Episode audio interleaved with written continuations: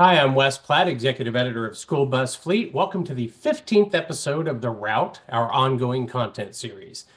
Be sure to follow us on social media, click like on this and all our other videos, and be sure to subscribe to our YouTube channel. Comments are always welcome.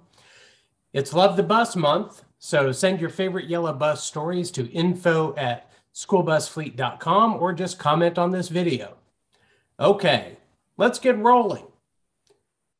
Our first stop is Schenectady, New York, and the headquarters of Transfinder, which recently reported that it set a revenue record of $23 million in 2021. That revenue is up about 23% from 2020 when the company reported earnings of 18.9 million. Transfinder provides school bus routing and other logistics solutions to school districts throughout North America.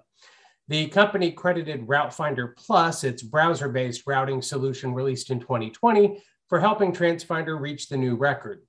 According to Transfinder, the routing tool was used to create 10.2 million miles of routes during its first full year on the market.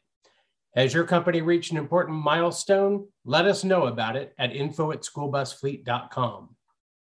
Our second stop is South Charleston, West Virginia, where GreenPower Motor Company has launched a job training initiative with local leaders to fill hundreds of jobs in the new electric vehicle manufacturing plant coming to that city. GreenPower announced in January that it's setting up a facility in West Virginia to build electric vehicles, including school buses. That project is expected to bring as many as 900 jobs to the region in the coming years. Now there's a partnership between GreenPower, Bridge Valley Community and Technical College, and the Workforce Development Board of Kanawha County to create a pipeline to provide GreenPower with trained workers. Said Kanawha County Commissioner Lance Wheeler, when I hear 900 jobs, I hear 900 new opportunities for citizens to provide for their kids and their families, and that brings me excitement. What do you think this expansion means for the electric school bus industry? Share your thoughts in the comments. Next up, Washington, D.C., where the Federal Motor Carrier Safety Administration, FMCSA, is gearing up to put the entry level driver training or ELDT rule into effect. School Bus Fleet's associate editor, Christy Grimes, shared six things you should know about the ELDT. All new school bus drivers must complete a theory and behind the wheel training program and get at least 80% on an exam on the classroom content and demonstrate proficiency on the behind the wheel skills before taking the commercial driver's license or CDL test. Training must come from a registered training provider. Uh, the ELDT applies to all new drivers applying for their initial Class A or Class B CDL, uh, or drivers looking to upgrade their current CDL, or drivers getting a hazmat endorsement for the first time all entry level driver training instruction must come from a school or entity listed on the Training Provider Registry or TPR. Any training conducted after the date of a training facility's removal from the TPR will be considered invalid. After completed training, drivers must electronically transmit their certification through the TPR website. This must be done by midnight on the second business day after completing training. This is expected to, pr- to prove to your state's driver's licensing agency that you've completed the ELDT and are now eligible for CDL or endorsement testing. If you've already got a CDL before February 7th, you're not required to complete training for that CDL or endorsement. Drivers who want CDL upgrades or new endorsements, however, are affected. How do you feel about the ELDT taking effect? Let me know in the comments. Our last stop is New York City, where a U.S. District Court judge ruled that the city's Department of Education routinely denied students with diabetes access to field trips and bus transportation.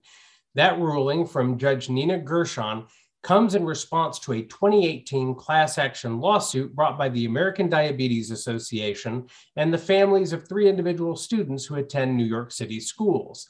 The plaintiffs didn't ask for monetary damages. Instead, they want an overhaul of the DOE's policies and practices governing the delivery of diabetes related care.